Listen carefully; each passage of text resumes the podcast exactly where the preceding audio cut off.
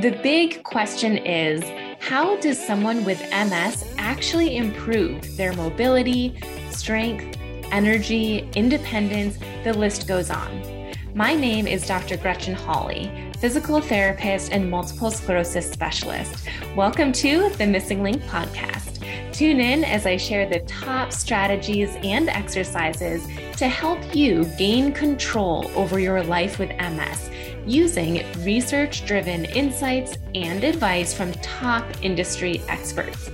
Whether you're newly diagnosed or have had MS for over 30 years, whether you have relapsing MS or progressive MS, this podcast is for you.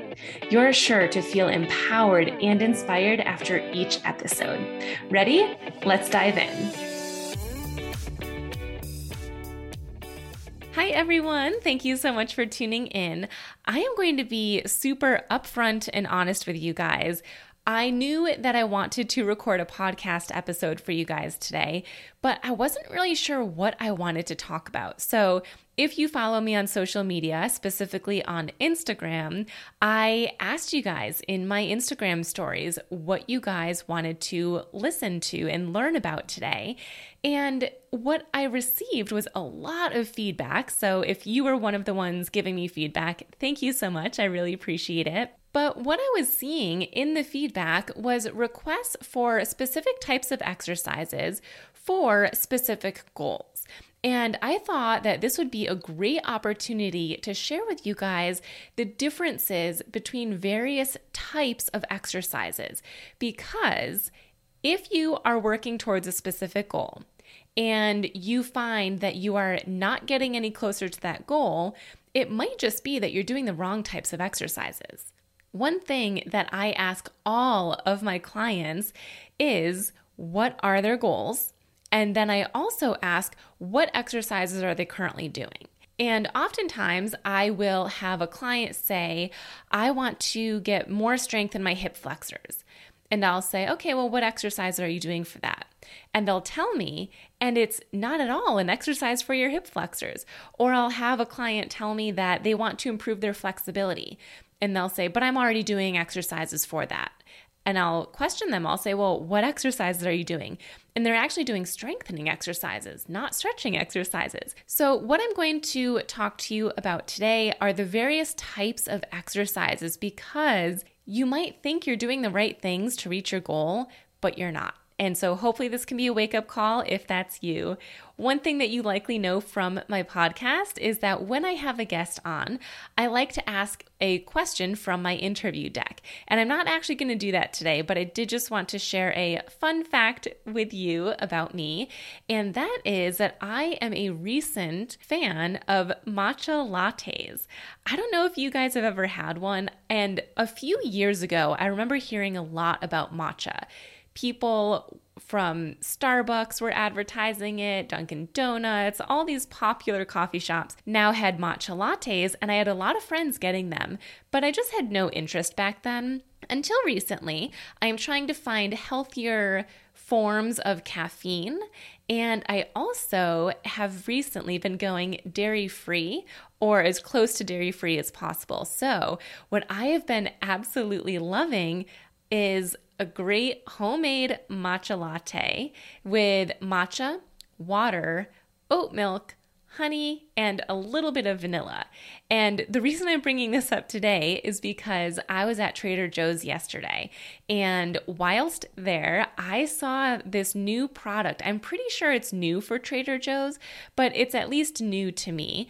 It is a non dairy oat milk creamer and it's sweetened with brown sugar. And so I saw this and I immediately thought of my matcha lattes. So I grabbed it, purchased it from the store, and today, just about 30 minutes ago, I made a matcha latte. But this time, I did not put my honey in it, and I also did not put any oat milk in it. So it was just the matcha, water, and a splash of vanilla. And then I used this non dairy oat milk creamer with brown sugar sweetener, and it is just delectable. I know you guys can't see me on the podcast, but I've got it right next to me and I'm taking sips throughout my breaks. So, I guess I just want to share with you if you haven't tried a matcha latte, absolutely go for it. I am very pleased with my choice. Okay, so let's get back on track here. I want to share with you guys the various types of exercises. And to be honest, there are a lot of exercise types out there. I am going to share with you the five most common types of exercise. And again, this is really important because if you're working towards a goal of improved strength, but you're not doing strengthening exercises, then you're not going to reach your goal. So, the very first thing I want to mention is functional exercise. I am not going to spend too much time talking about this because we do have a MSing Link podcast episode on this topic. It's episode number nine if you want to go listen to that after this one. And what I want to share today, though, is that functional exercise is different from regular exercise.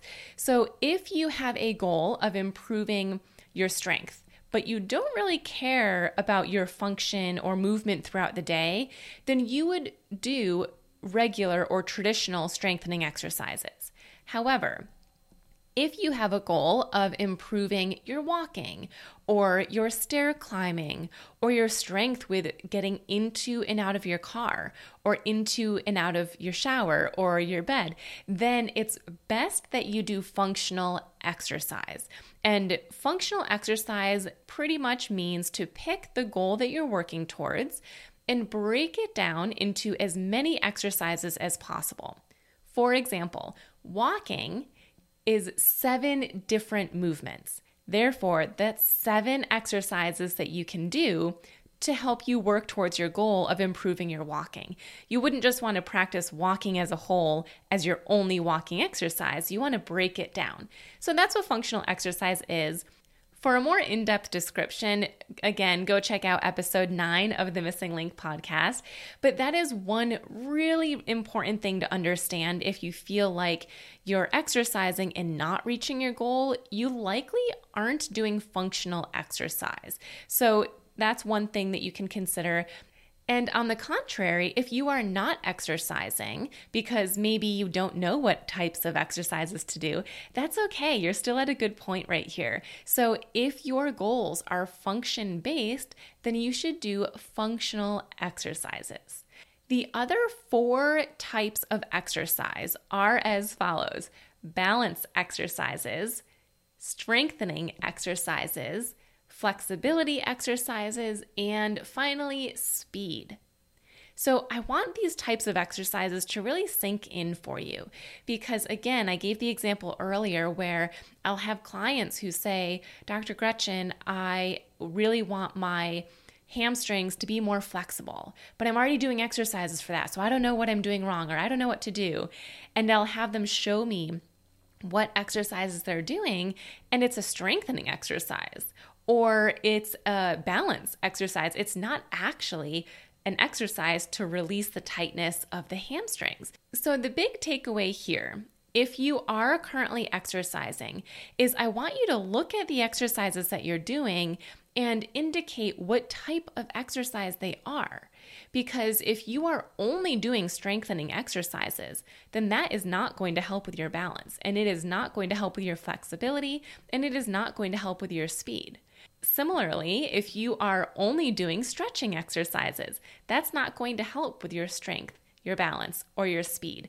So often, the term exercise is used so broadly as if it's all encompassing, and it truly isn't if you're only doing certain parts of exercise. So, again, look at what exercises you're doing, and first and foremost, make sure they align with your goals. But then ask yourself okay, which of these exercises are strengthening? Which are balance? Which are stretching or flexibility, and which are speed. And the reason that I mention these four is because these are the four that most of my MSing Link members are working towards, and most of my social media following are working towards. And I just want to take a moment here to talk about speed. A lot of my MSing Link members are working on improving their walking. I would say 99% of them are working on improving their walking.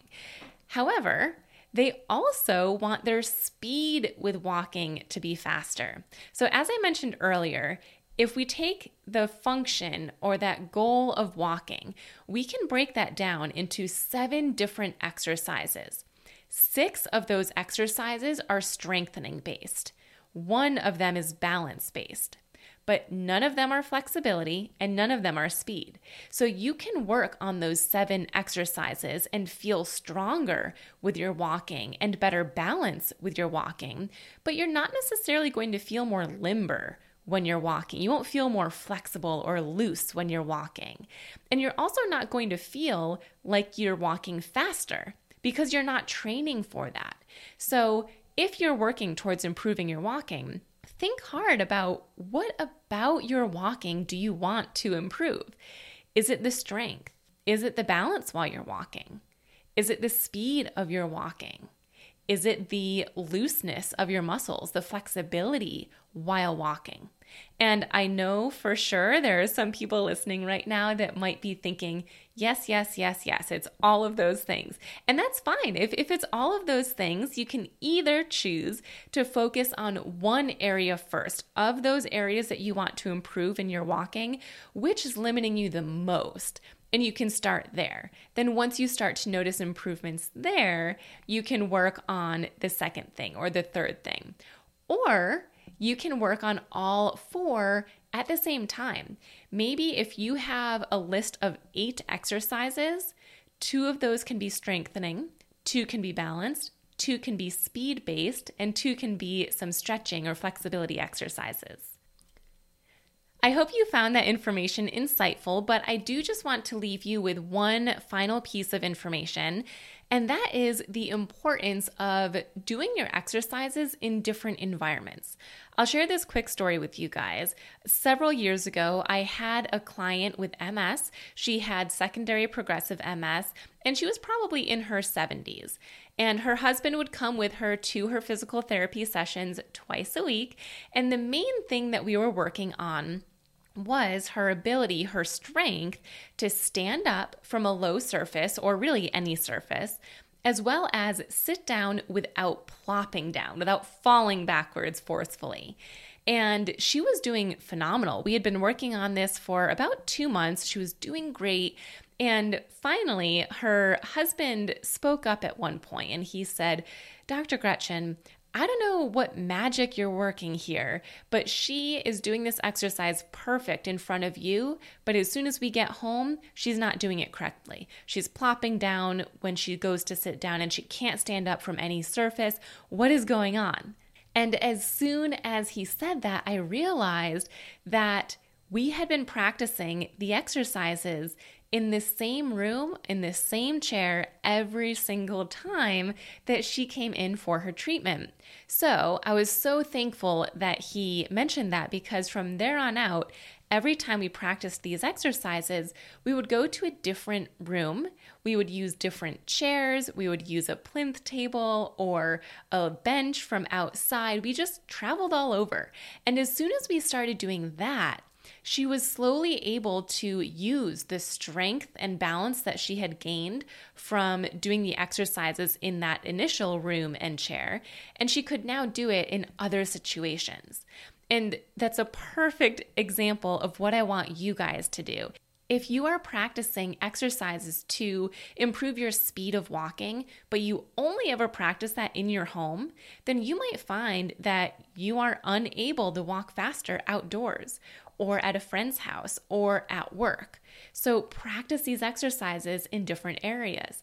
Similarly, if you are working on strengthening exercises, but you only ever practice them in your office that you have at home, you might not notice those gains elsewhere. So do those exercises from your couch in your living room, or maybe from your kitchen chair, or maybe from the toilet in the bathroom.